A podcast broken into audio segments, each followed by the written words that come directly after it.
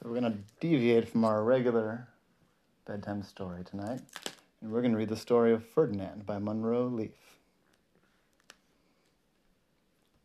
Once upon a time in Spain, there was a little bull, and his name was Ferdinand. All the other little bulls he lived with would run and jump and butt their heads together.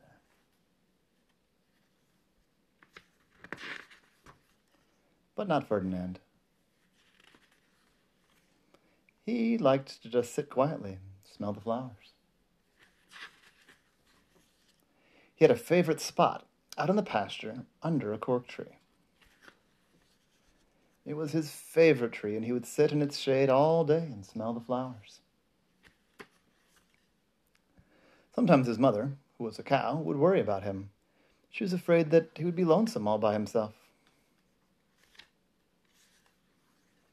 Why don't you run and play with the other little bulls and skip and butt your head? she would say. But Ferdinand would shake his head. I like it better here, where I can just sit quietly and smell the flowers.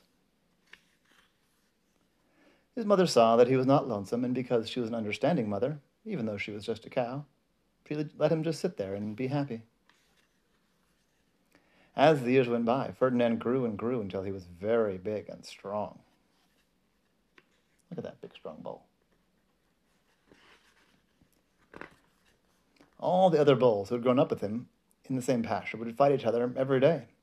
They would butt each other and stick each other with their horns. What they wanted most of all was to be picked to fight at the bullfights in Madrid.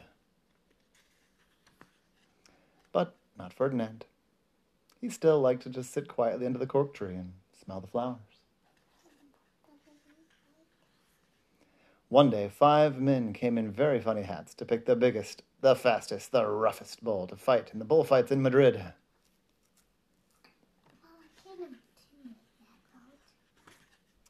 All the other bulls ran around, snorting and butting, leaping and jumping, so the men would think they were the very, very strong and fierce and, pick them. Ferdinand knew that they wouldn't pick him, and he didn't care, so he went out to his favorite cork tree to sit down. He didn't look where he was sitting, and instead of sitting on the nice, cool grass in the shade, he sat on a bumblebee. The bumblebee looks worried.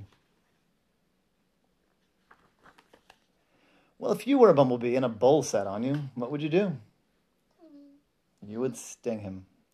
And that's just what this bull did to Ferdinand. Mm-hmm.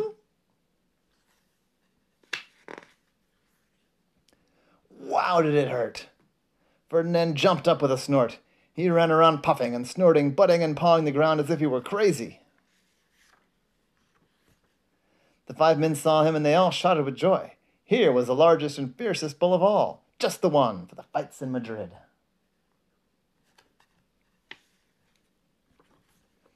So they took him away for a bullfight in the cart. there he goes.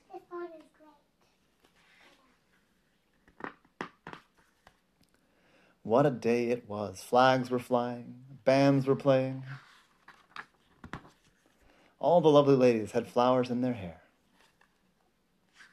It says, Fernando, Fernando. They had a parade into the bull ring. It's a pretty horse. First came the bandoleros with long, sharp pins and ribbons to stick them in the bull and make him mad.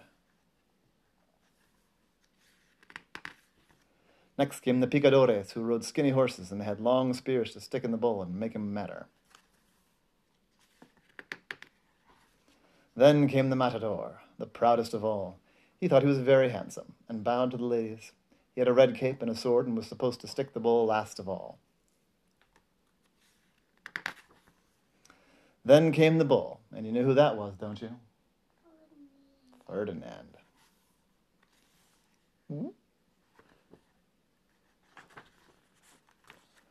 They called him Ferdinand the Fierce, and the bandoleros were all afraid of him, and the picadors were afraid of him, and the matador was scared stiff.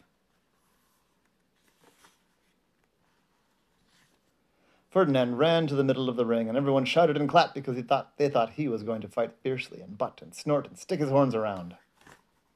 What a crowd!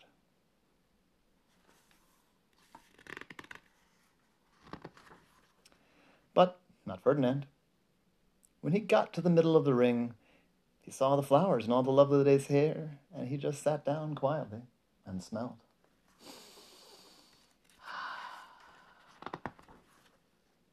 He wouldn't fight and be fierce, no matter what they did. He just sat and smelled. And the bandoleros were mad, and the picadores were madder, and the matador was so mad he cried because he shouldn't, couldn't show off with his cape and his sword.